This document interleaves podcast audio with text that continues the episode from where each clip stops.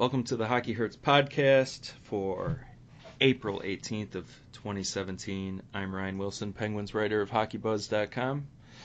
I'm Cameron Welsh from HockeyHurts.com. We have the playoffs to talk about.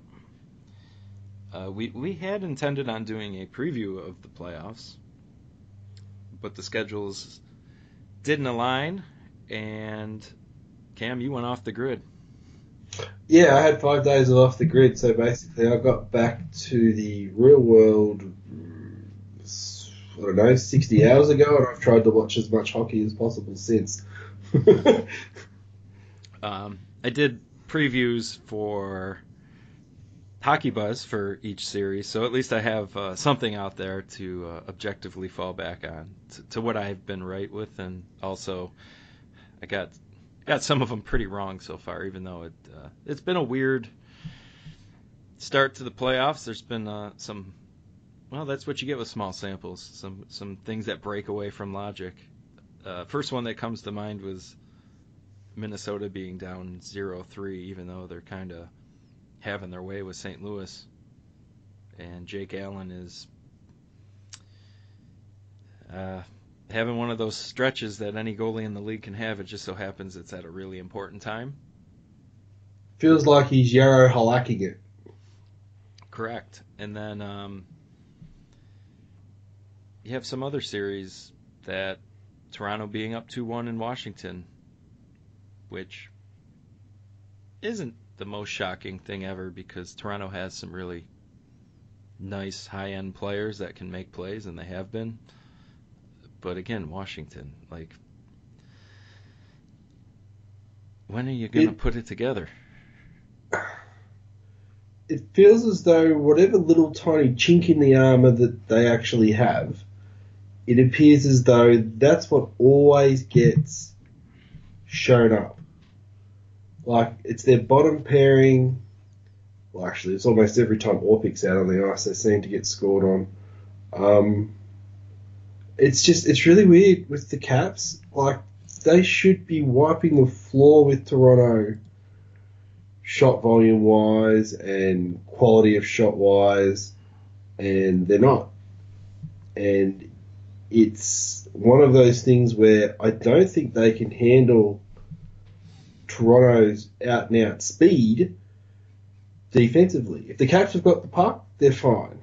But Toronto, when they have the puck, the Caps aren't as great at defending them as they probably would have hoped they would be. Yeah, but they have some changes they can make. They let Nate Schmidt back in the lineup with Alzner being hurt. And that's probably more of an even swap than people are willing to admit. Yeah. Schmidt has a little bit of skating ability. What needs to happen is when Alzner gets back, don't take Schmidt out, take Orpik out. That's kind of what I was trying to allude to. The other thing they need to do is actually play Ovi. Just play him. He played 16 minutes, I think, in Game 3. Yeah, unless he's hurt, you're overcoaching. Yep. You need your best players out there as often as you can. And, you got to get him out there. It's pretty simple. There's always one team that gets into the playoffs that is in the Leafs' position at some point, in the fact that they're new to the playoffs. It's like Edmonton are in exactly the same boat as what Toronto are, just on different sides of the bracket. So they go in with eyes wide open and hope that everything falls their way. Thus far, being 2-1 up in a pretty, well, actually an extremely fun series to watch.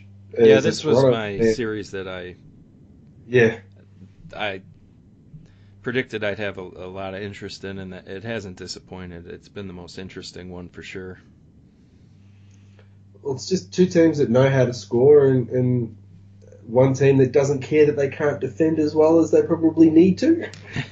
But, yeah, that makes for entertaining hockey. I knew, Toronto, I think, is near the top five for shot creation, and in the bottom five at prevention. So high event hockey, I'm always for it. So And it only takes Freddie Andersen to outplay Holtby in two games, and things get dicey for the Caps.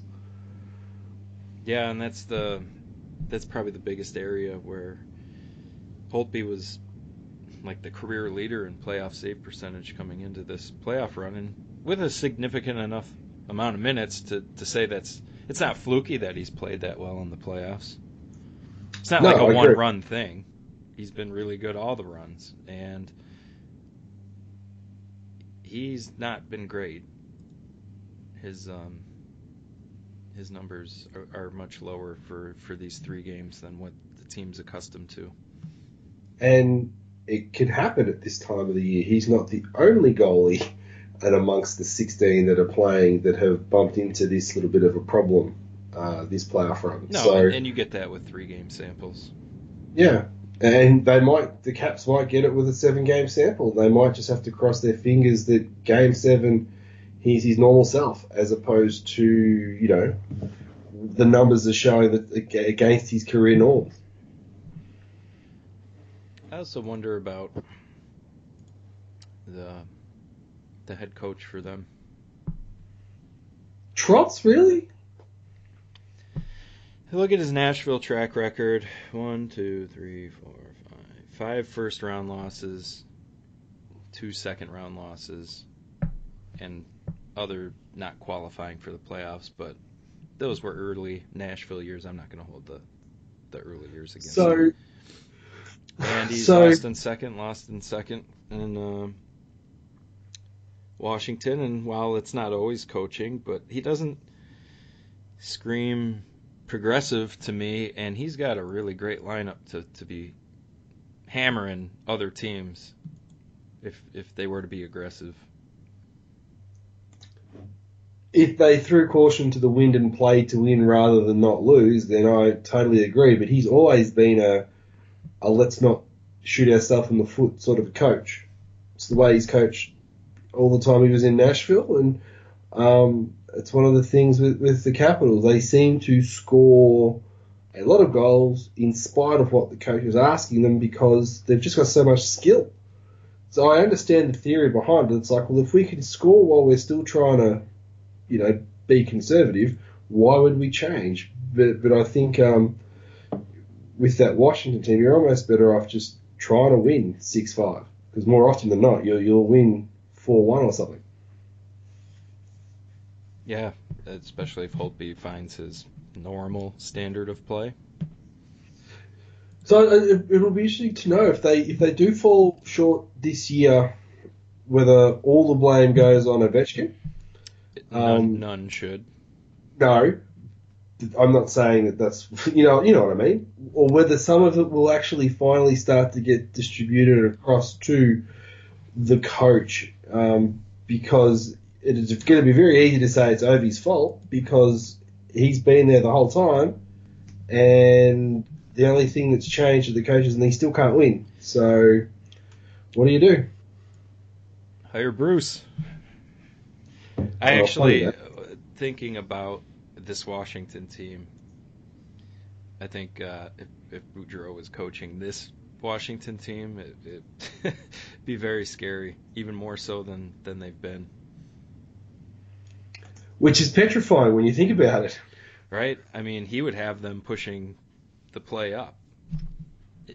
That Halák Canadian series in Washington really screwed the trajectory up for the Capitals. They overreacted to a small sample goaltending, and they've built their way back. Like, they're really good team-wise. So, but they lost some really nice prime years in there, trying to become a defensive team, and that's not what they are. But that's the conservative nature of this sport and the people that run it. It's let's not lose. It's not let's go out there and win. And as you like to remind us quite often, this is an entertainment product. So at least if they were going to go out and try and win it, it'd at least be fun, and you probably get people to watch. So, it's a little baffling in the sense that they've had the tools in place to win. They could just be one of those teams that just miss out because the era they're in, they just weren't lucky enough at that time to win the whole thing. Look, they could win the next three games straight. I'm not counting them out of the series. I think that would be incredibly dumb. Yep. They only have to win one more. If they win their next game, all of a sudden it's back to they've got home ice advantage again, and away you go. I don't put it against them winning three straight, even if they lose the next game. That's true. You know what I mean? True. Like, it's not ideal, and it's really tough when you're against a team like Toronto, who, by the way, their trajectory looks amazing heading to the future. Oh, it looks fantastic. It looks awesome. They've done this reconstruction so well, so quickly. It's got to really irk Buffalo people. Yeah, I can understand that. No, there's frustration boiling over in my area. But they have to feel unlucky, though. The Leafs have filled their depth out better. They have better defensemen. Better coach. Oh, can't fault Buffalo. They tried to get They tried to get Babcock, but you know he made the right choice. He did. Because Kasperi Kapanen's not going to be a fourth liner next year. He's going to have a quality of teammate that's better than Matt Martin and who else is with them on that line? Boyle. Not that Boyle's a bad player, but like they're not offensively the most gifted, and I say that knowing that Boyle made that amazing pass in overtime to Kapanen. Yeah, that pass was very, very nice. But I think you're going to see him playing with some of the higher-end players next year. Though they can have three legit scoring lines, and kind of in that Pittsburgh mold where they can spread the talent out a little bit. And then if you have a competent fourth line, you're looking pretty good. And I don't think it would take them too much to shore up their back end either. I like Gardner a lot. Terrible. Yeah, it's not terrible, but I think they'll be able to find. I think they'll be able to find those third and fourth pairing guys to have them play. Sorry, number three, number four defensemen, but have them go number three, number four, rather than go 3, 4, 5, 6, and that's where I think they'll work out their depth. Instead of falling all the way down to having, say, a 7 or an 8 trying to play a 6, they'll make sure that they just have 3 and 4s playing 5 and 6. It's how Pittsburgh got away with it last year, and kind of getting away with it this year. Sort of. You want to transition there? Oh, why not? Well, they're up 3-0, Pittsburgh is. That's about all she wrote for that series. I don't see how Columbus could win 4 in a row, to be honest. I don't think that's an outrageous statement. It would require Bobrovsky to go, 100% the rest of the way, not giving up a goal. But just with... He's the 16th ranked goalie right now. Yeah. Or 15th, depending on how much Crawford fell last night. I haven't looked yet. And to be perfectly honest, I don't think he's actually played badly. I don't think he's... Listen, he's a Vezina Hart candidate, and he's the 16th or 15th ranked goalie in the playoffs, and quite frankly, I know that the Blue Jackets, standing-wise, were the fourth best team in the NHL, but they're not the fourth best team in the NHL, so he had to play great, and... He did. No, him dropping off... It's like what we used to say about Montreal. He carried the Blue Jackets as well as Price has carried the Canadiens in seasons past. And as soon as he has that 2 or 3% drop-off from being, elite-level Vezina Trophy sort of a guy, the team can't cover that off. They're not good enough to do that. And they're especially not going to be able to do it without Werenski. That was just bad luck. That sucks, doesn't it? That eye looked terrible as well. Yeah, well, there's a fracture there. That'll do it. Yeah. But you're right. It's just, it's the thing that sucks with hockey. I mean, they've lost their best puck-moving defenseman. Their goalie's not playing particularly fantastic, and they seem a little more obsessed with hitting the Penguins than doing anything with the puck. Oh, they're winning the hit battle. Good for them. The old... I want to say Adam Gratz had a tweet on the hitting statistics so far at these playoffs. That was pretty good. It's funny. I'm sure everybody saw the Dubinsky slew foot on Sid at the end of the third period before OT. Yeah.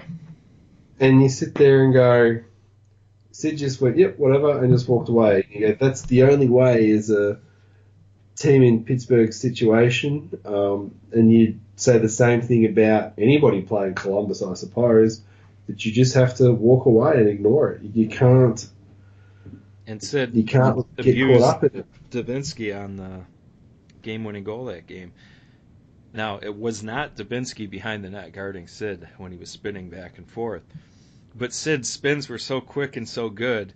Dubinsky had the net front assignment and couldn't get on the correct post that Sid was on any of the times because Sid was going back and forth too quick for him, and that opened up the gap for Guentzel, who was on his strong side. Usually you want to shoot from your off wing because the puck's towards the middle. It was actually good Guentzel was on his strong side because his left-handed shot gave Sid more room from around the net to find his stick for him to shoot it in. And Guentzel picked up a little trick from Sid, the pre-stick lift before the puck gets there on the defender. Yeah, yeah, so, amazing. Quick learner. This is from about 24 hours ago. Teams who won the hits battle after each NHL playoff game have a 6-14 record. You don't have the puck. From at MCAS, and Adam Gretz was the one that... got that to my feed, so yeah. Credit to both. I mean, you know, there's a time and a place for hitting, but if you are out hitting your opponents that severely, you don't have to puck. No, but here's the thing: the series has been a little bit strange. First two games, Columbus had the puck but had no ability to earn scoring chances better than Pittsburgh. It's almost like Pittsburgh went to the protect the house, collapse defense, and let them shoot from the outside. And I don't know if that's an intentional strategy of like almost like a Muhammad Ali, I'll let them tire themselves out and we'll counter stronger kind of defense. Was that game one? Game one and two played out that way. Because I think one of my three Pittsburgh plowed Columbus over with everything. Because in one of Mike's heat maps, it was just like this whole area in front of Fleury, they got nowhere near it. They don't have the high-end talent that Pittsburgh does. Over long samples, high danger and regular scoring chances will align with about around a 70% correlation to the Corsi stuff. Small samples will obviously throw that out of whack. But, you know, I like Cam Atkinson a lot. He had a wonderful season. He's not Sidney Crosby or Kenny Malkin. That's not a fair standard, but that's where Columbus is. You know, speaking of those two, Sid and Gino have been playing amazing. The thing that's great is it's not just those two on their own. Both players have got line mates that are contributing as well. They're past that age now of being able to do it all on their lonesome. But with the right supporting cast around them, they can still be just as dominant. They just can't do it on their own. And the line mates, I think they can still do it on their own, just not consistently enough to where you can leave them alone and expect to win in the playoffs. Yeah, and this team is built to help avoid that right now. It's great. And that's what was really a problem for many seasons. Bob Grove had, through three games, the Crosby line has 11 points. The Malkin line has 11 points. So, top six, I wrote about before the series started that Pittsburgh has too much high-end talent for Columbus to match, and it's kind of held true. Not that that's an amazingly unique prediction. I'm not claiming that I had like a great prediction there. It's Sid and Gino are great, and it shouldn't be ignored. Well, it kind of can't be. I mean, they're doing this without their prime puck-moving friend on the back end as well. I think that's what makes the way Game 3 turned out possession-wise so much more impressive for me is that they're almost rolling their defenders out. I don't care who they match up against with Columbus. It might be different if they move on to a different team, but right now, they're just rolling them out, pair after pair after pair, and not really looking for any particular matchups or sheltering guys in the offensive zone. It worked in Game 3. I wrote the morning of Game 3 that they should change the pairings up. I don't think my opinion's really changed too much. We have a huge regular season sample of Daily Mata being very bad. Yes, we do. They had a very good Game 3. But the problem with the playoffs is you get the recency bias going and you forget about, you know, the larger piece of evidence at play. And going forward, like, I don't want to shit on Columbus, but they weren't as good as their points. And they certainly won't max out their ability with the coach that they have, because he was bitching about how they weren't hitting enough during their 16-game winning streak. They got away from who they were while winning 16 games in a row. Yeah. I wonder whether that's... No, that is just him being a dick. Yeah, you're right. No, it is one of those things where... He benched Brandon Saad. Like, for what? He's one of their closest to a game-breaking forwards they have. You're playing... the two game-breaking forwards in the league for the most part, or it have been for the longest sample of recent memory. You know, Connor is obviously... Yeah. You know, probably surpassed both of them. But, you know, I'm not shocked that Pittsburgh's up 3-0. I wouldn't have... I don't usually like to predict teams going up 3-0, but I don't think it's shocking. I'm shocked that they're up 3-0. To be perfectly honest, I honestly thought no injuries occurring that it would be a 2-1 series going into today/tonight's game, and you would. You know, this particular game would make or break the series for Columbus. That was before Fleury started, and that's made this even more surprising for me because he's been bipolar this year in regards to how he's played. And the fact that they've got two good ones out of him and they managed to bail him out of a bad Game 3 is lucky. Well, they did a really nice job, as I said, of making Columbus shoot from the low and medium danger areas. And if we're being honest, there are a lot of goalies that can handle low and medium danger shots throughout the league. That's kind of... There's not a ton of variance in low danger and medium danger save percentages in the NHL compared to high danger. High danger is where... the goalies earn their money, right? That's separation. Why would you pay a premium for a goalie if not for their ability to save the harder shots? So while, I don't have criticism for Fleury's Game 1 and 2. How could you?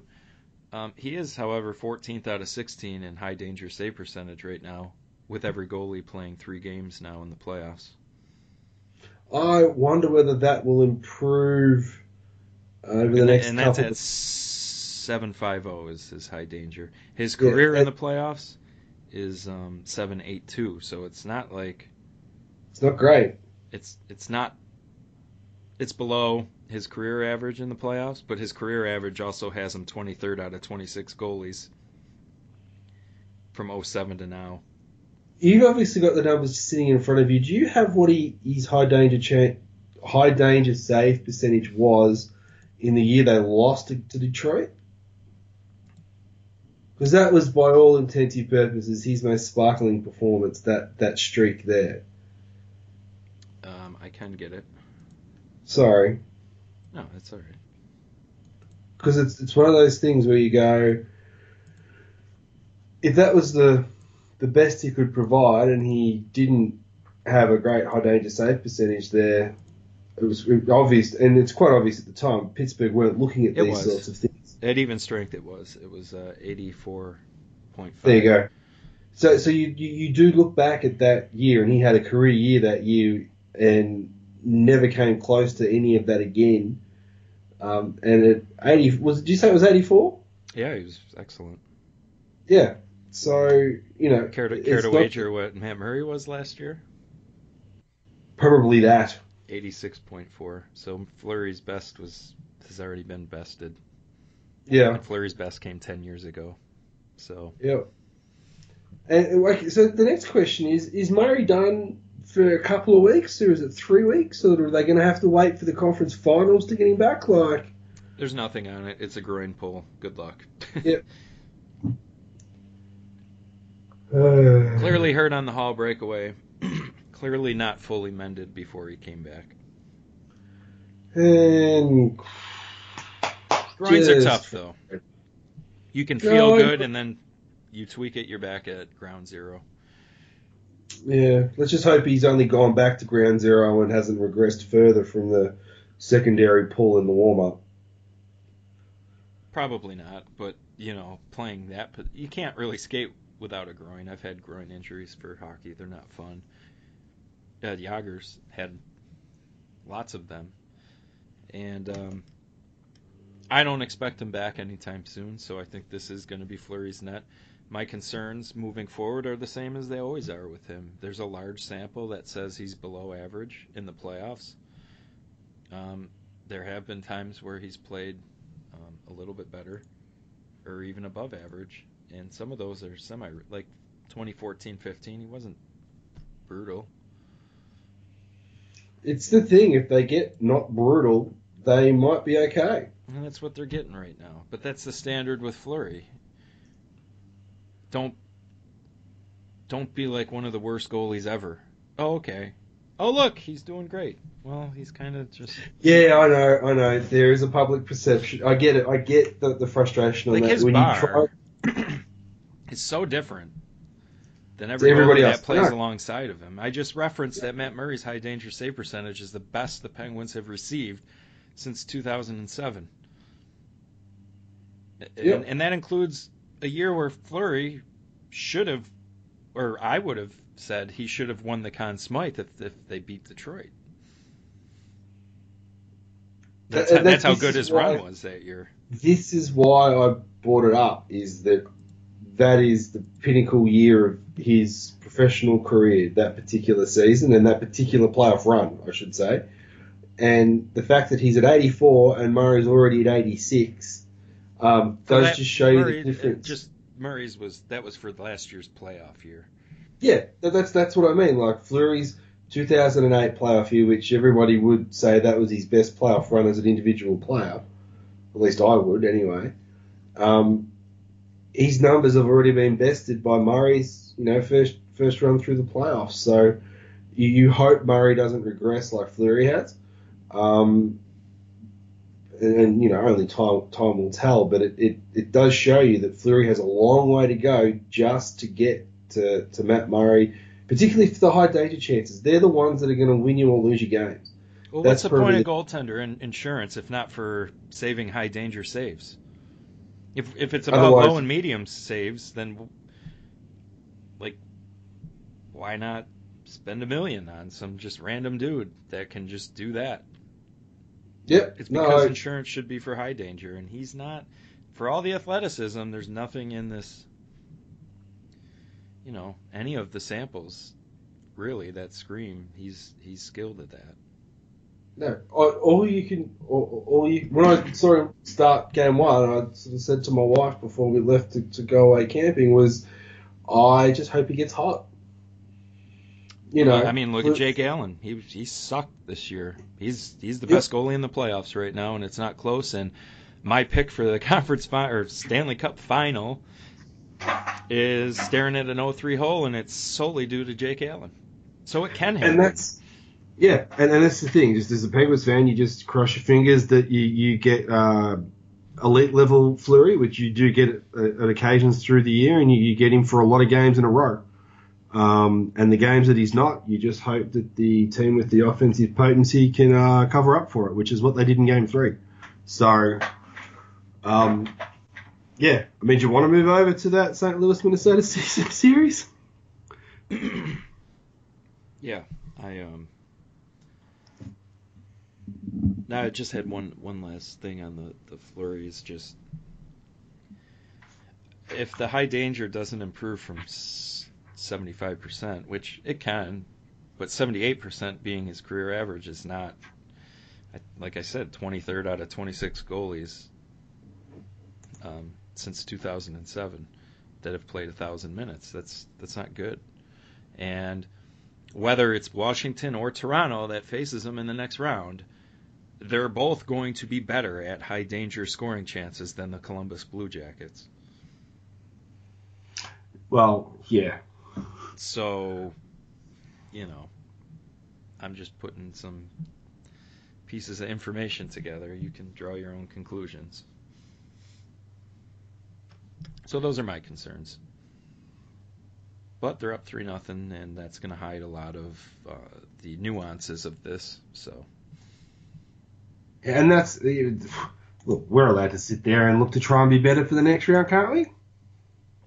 See, that's the thing. A lot of my Penguins analysis the last week or so has been big picture more so than Columbus, because Columbus isn't the standard for repeating as a champ. No, well, you can't. You can't. What they do against Columbus is not going to tell me what they can do against Washington or Toronto or any of the other teams that are going right now. You know, I think the only other team, that Columbus could legitimately feel confident in beating. This is going to sound really weird, but for me, it would be the Rangers. Yeah, the defense is terrible. Yeah, because I'd give everybody else a better chance at beating Columbus than the Rangers. That's it. I know, that includes Ottawa, who I know they're up 2-1 against Boston, but you know that is a flawed hockey team that Ottawa have got on the go there, and I don't think Columbus could beat them. I mean, Pittsburgh, whilst it looked like a really nasty playoff series due to the points totals, Columbus... I was fine with them getting Columbus. Yeah, so was I.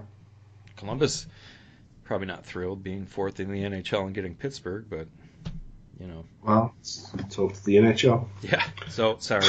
St. Louis and Minnesota. I don't have much to add. It kind of piggybacks off the goaltending conversation that we were having. It's just amazing that Boudreau has the worst luck ever on the goaltending front in the playoffs, whether it's his goalies not playing well or the other goalies playing insane. Well, that's the thing, because Dubnik isn't playing badly, but Allen is playing insane in the membrane. Yeah, they put up 52 shots in Game 1 and scored once. And it's not like there were a lot of... And sorry, I'll rephrase what I'm going to say that. There were some really good quality chances in there. It's not like they were all perimeter shots or anything. It'd be hard to have a lot of perimeter shots in 52 shots on net, but... These weren't just your run-of-the-mill, block it into the corner, just catch it in the glove kind of saves. Like there were some really, really good saves there by Allen. So it would have to drive you nuts if you Boudreau. It's just not fair. St. Louis is dead last in high danger chances for. or Corsi for in high danger areas. Minnesota has snuffed them out.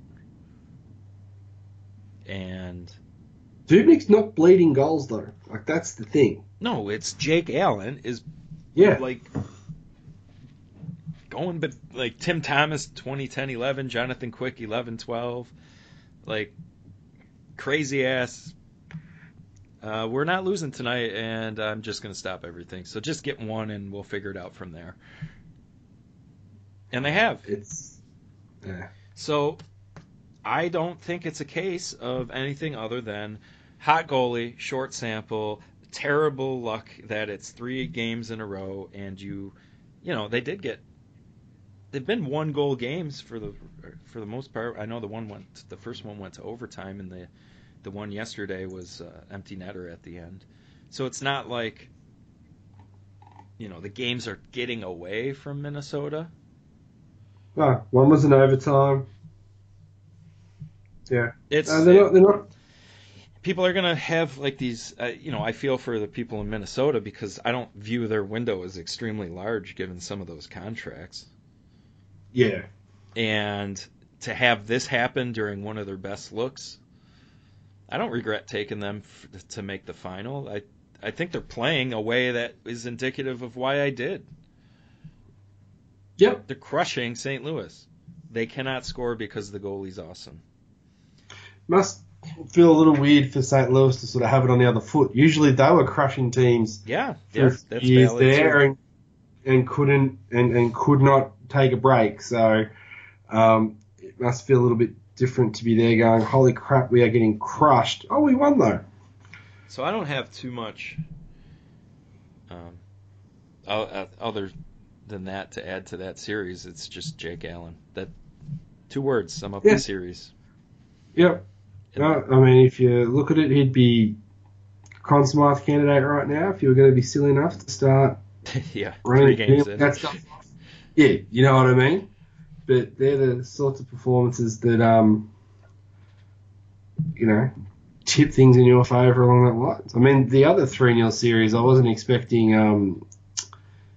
I picked Nashville in my bracket to make the final, but I had them beating Chicago in 7 in my bracket challenge. I had Nashville winning the series, but it was a coin flip. Certainly not a predictable 3-0 situation, but I'm sure Taves will leadership his team out of that hole, or not. So, whilst we're being smartasses, did Chicago feel a little bit like they were a bit thin this year and they're finally starting to get found out for being thin? Because no, they were thin. They made some usage changes. Travis Yost did a wonderful piece on it. And they actually got back to playing at a really high level. Didn't burn them out, did it? I don't think so. I just think Nashville's good too. Which, I certainly agree with. And Crawford is among that... that bottom 3 with Bob, Fleury, and Crawford in the high danger save percentage. So Fleury's in a grouping of 2 guys that are down in their series 0-3, and he's up 3-0. So that's kind of the classic. The thing that's funny, though, is that I wouldn't have picked Pecorine to be 2 shutouts. No, and 2 points, which was funny because he was producing more offense than the other team as well. Well, he was producing more offense than Taves, wasn't he, at one stage? No, the whole team. He shut him up both games. He had 2 points. That's right, he did too. So the thing is, do you trust that Pekka will stay like that the rest of the way? I would say no, but I don't think they need him to. Goalies, that team's good enough. The goalies are voodoo phrase is not from thin air. It's legit. It's tough to – it's a high-variance position. You try to level it over a long term. Playoffs aren't that long term, so you can get these wild swings that you know can make you look stupid based on predictions. But it is what it is. Yep. So they're crazy. It's looking like Chicago is in a lot of trouble. I think Nashville's defense core is the best in the league. If Rene's playing league average or better, that's going to make things tough because Forsberg's excellent. Fiala is looking really good, even outside of his game winner last night. Arvidsson's awesome. Coyle's put together a pretty good roster there. Yeah, if they could somehow lose the Rene contract, that's $7 million, they could really extend this window. Yeah, you do. Is this Rene's last? He's got one more. I can't remember. Yeah, I think he's got more than that. He's got two more. Yeah, two more. Well, that's all right then, because by the time that kicks on a little bit, the shine will have rubbed off whatever he does here, and they might be able to push on, get away from him. That sounds so bad saying that. So, I don't think there are too many people sad about the Blackhawks situation. No, if my Twitter feed did anything to go by, there's a little bit of glee at the moment, and nothing to say Chicago can't do it. Yeah, I'm going to say it. The defense is too good. A lot of teams, Chicago's forwards, their higher-end forwards could overwhelm and find matchups that could easily overwhelm. And can't do that with this group. You're right. Yeah. Subban, Yossi, Ekholm, and Ellis, those are four guys that can play minutes, and that's going to be their core for a long time. And even Matt Irwin's fine. So where's the mismatch? Whereas the flip side of it, not that Nashville has like the most amazing forward group ever, but they, Seabrook is kind of not the player that is perceived to be. Campbell's a little bit older. He can still skate well. But outside of Chalmerson and Keith, what are you looking at there? Yeah, it gets thin real quick. So, what else is in the West? I haven't seen too much of Anaheim-Calgary, I have to admit. But Anaheim, I picked them to beat Calgary. I like Calgary. I think Calgary will be a team like Toronto to watch the next few years. They got some really nice pieces, but just not enough to overcome Anaheim. Anaheim, kind of like Nashville, has a good grouping of defensemen. It's tough to find a mismatch. And they don't have Cam Fowler, no matter what you might think of whatever his next contract is going to be. He's still an important part of their back six. Yeah, Lindholm, Vatanen, Fowler.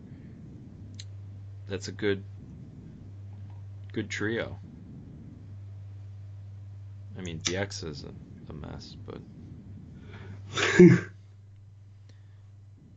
And they could have Dupre in there, obviously. He's got some really serious concussion issues that have kept him out, but if you're Calgary, do you change your netminder? I don't think so. I don't think that's been a problem.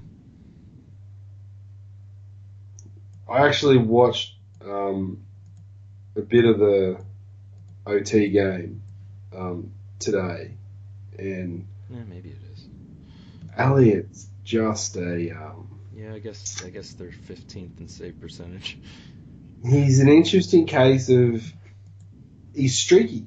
He's really, really streaky. And right now, he's streaking the wrong way. Yeah, they're not coming back in that series, so... It's looking like Anaheim will be taking on the winner of San Jose and Edmonton, and...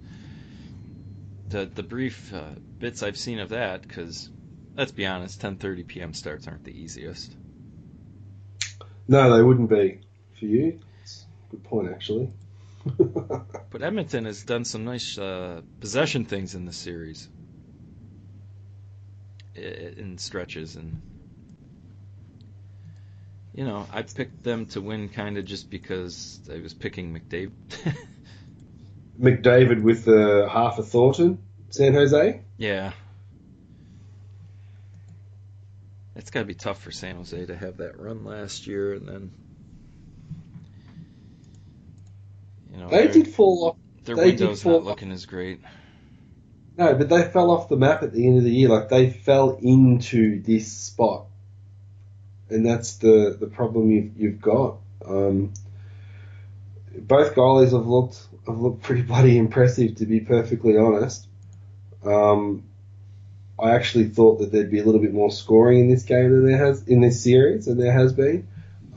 It's been some really good chances though, so it's exciting. This puck's just not getting in the net because both goalies are playing very, very well. But it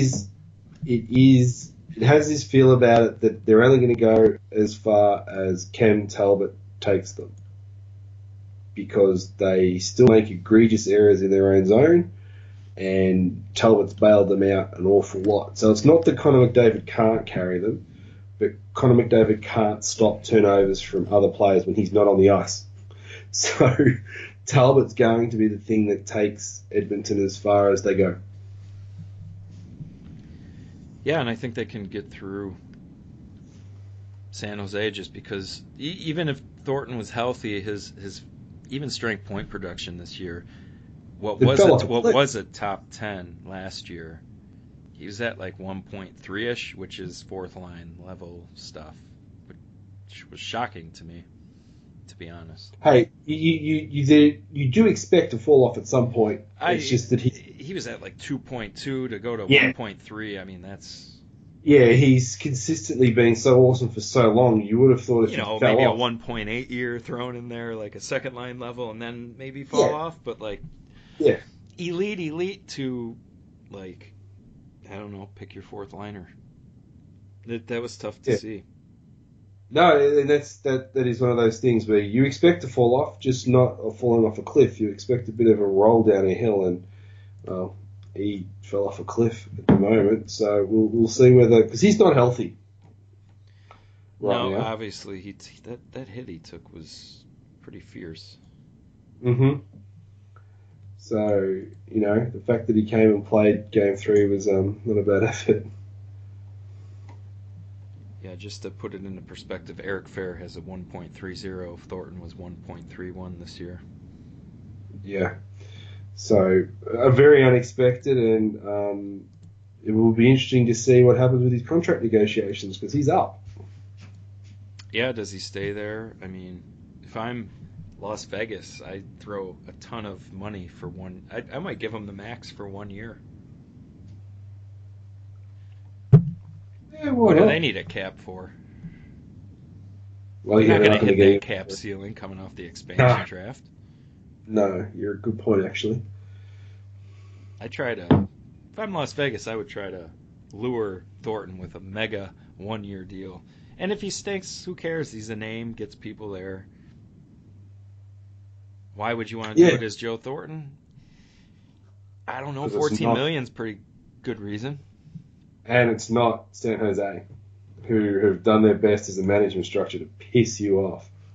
But he does love it there. You're right. Joe Thornton coming into the offseason will be a very interesting thing to track. How many years does he want? Like, that's another risk because of that. That's the thing with him falling off a cliff this year. Like, it really does, unless he's been injured most of the year and we just haven't known, which I've not heard about, it really does stick a fork into the balloon of how much he could earn from a non-expansion team. That's the only series that isn't 3-0 in the West. Oh, it is too. Wow. I can't believe they actually won Game 1, San Jose. I found that amazing. I watched the first... I probably got to the first 4 minutes of the second period, then had to leave. And yeah, when I finally got back into communications with the internet, I was like, oh yeah, 2-1, that makes sense. Then I found out it was actually game one that they won. I'm like, no way. Things change quick. It did, very quickly. Which one's next, the Senators or the Canadiens? Well, the Canadiens are better than New York, and while Hank has been pretty great, yes, Carey Price is on the other side of that. So the Rangers, I'm not going to say they're unlucky. They've been trying to run this advantage out for years, and it really has a low probability of netting a Stanley Cup. They got them to the Cup run once in all of Lundqvist's time. Once. They're up against a team that has his equal. At least now. Yeah. And Montreal has a better team. It pretty much wraps it up. It's not been the most exciting series. No, I can't do it. Radulov aside. I can watch the highlight. I'll catch the highlight. Because classic NHL, they're not staggering the starts to where you can watch two games at once because the intermissions are lining up at the same time. I'm sure as shit not choosing the Montreal-New York series over some of the other options. It's just not happening. No, but they don't have to worry about it because it's two massive markets. They're not going to give a toss about it. Not that they would have if they were small market teams and they were looking to try and stagger it, but it's Montreal and New York. They're going to get ratings no matter what they do. They could play the game at 2 a.m. in the morning your time, and those markets would still watch the game. Well, Montreal would. Well, I suppose New York do have other things to do. So, I don't know. I got to be honest that there's one series that I just don't care to watch. It's that one. Yeah, that makes a bit of sense. I like watching the Senators Bruin series just to watch Erik Karlsson be magical. Yeah, he's propping up a team that has many holes, but they do also have nice pieces. Hoffman's really good, Stone's good, Andersen is statistically was better than Bob this year, but in a smaller sample. Yeah. Tourists, I quite like tourists, so... Clark MacArthur is amazing in the sense that... He's playing? He's playing and not looking out of place after that. It's basically 2 years off. I have my concerns with his injury, of course. It's He's taken a lot of... Big life risk, this one.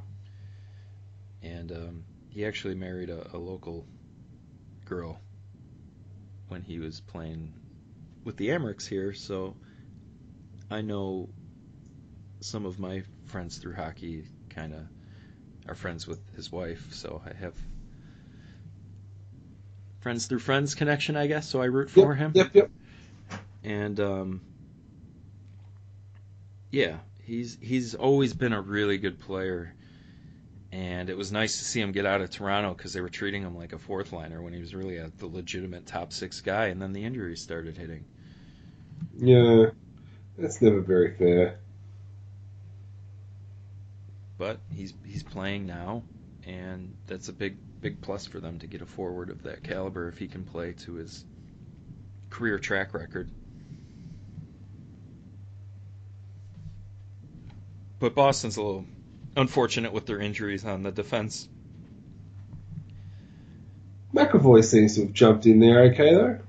Yeah, he has. And then you throw in Krug, who can't play. That's another really good player. Yeah. Like, injuries affect everybody.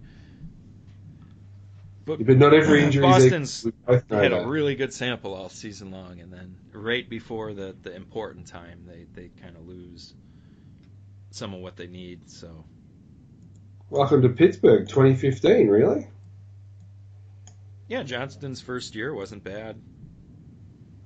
And then he had to play five defensemen a night. Not a great way to end the year. So who do you think wins this? Who do you think wins this series? Because like I legitimately thought it was going to be Boston easy. Yeah, me too. I definitely picked Boston, and this one is turned on its head because Carlson has been unreal. You can look at the game from Saturday, or was it Sunday? Whichever the day game was, I think it was Saturday, where Boston had that lead and blew it, and then Ottawa won in overtime. That's the kind of game when you're injured and not at full strength, you can't afford to get that lead and drop it. Yeah, no, it's unfortunate for Boston because they were a lot of people's dark horses to make a lot of noise. I have them in the conference final, and a lot of that has to do with what side of the bracket they're on. But they may not get out of round one. Yeah, that's tough. They can't ask for a better first-round opponent, really. Like, Ottawa's as flawed as any team in the playoffs. Yeah. No, so if you can't get it done there, then, you know. Wasn't meant to be. So, that's the rundown. Round one so far. Yeah, we had a couple of questions. Well, I had a couple of questions come through, but they're not playoff-based questions. They're all questions for the end of the year. So come on, guys. You know, the Kings stuff happened since the last time we talked with Lombardi and Sutter. We will eventually talk about those kind of things. I just think the playoffs should dominate our conversation right now, and it's going to until we lose a lot more of the teams. So just quickly, though, speaking of playoff series, how did Calvert only get one game for his cross-check and then hit to Kuhnackel? Because they had their league lackey, Pierre LeBrun, tweet out that nothing was going to happen and saw the reaction, and then they just put a game on it. And then you have Keith Jones saying, oh, that's message sending right there. It's like, no, that's just wrong, but whatever. You know, it's ridiculous. I think there's really not much to add to it. It's not a hockey play. The intent is to injure. Purely defenseless player cross-check to the neck area. It may not have made principal contact with the neck, but given that he's reckless enough to engage a defenseless opponent, why am I to assume he wasn't trying to hit his neck? And then, let's ignore all that. Let's say it was the shoulder. Guy hunched down and you sideswipe him in the head for good measure. Just seems to be Tortorella teams always have these things happen with them. So, you know, whatever. Didn't hurt Columbus because Calvert is a 25th percentile player in possession and offense, so he's not an impact player. Why wouldn't you send a guy like that? The only thing they screwed up with that was having Calvert hit a guy that probably is a healthy scratch if the Penguins lineup is fully healthy at forward. When Hagelin and Kunitz come back, I don't see a Rowney and Kuhnhackl staying in. No, you're correct. It does he just happened to be the closest guy, and he wanted to be a baby.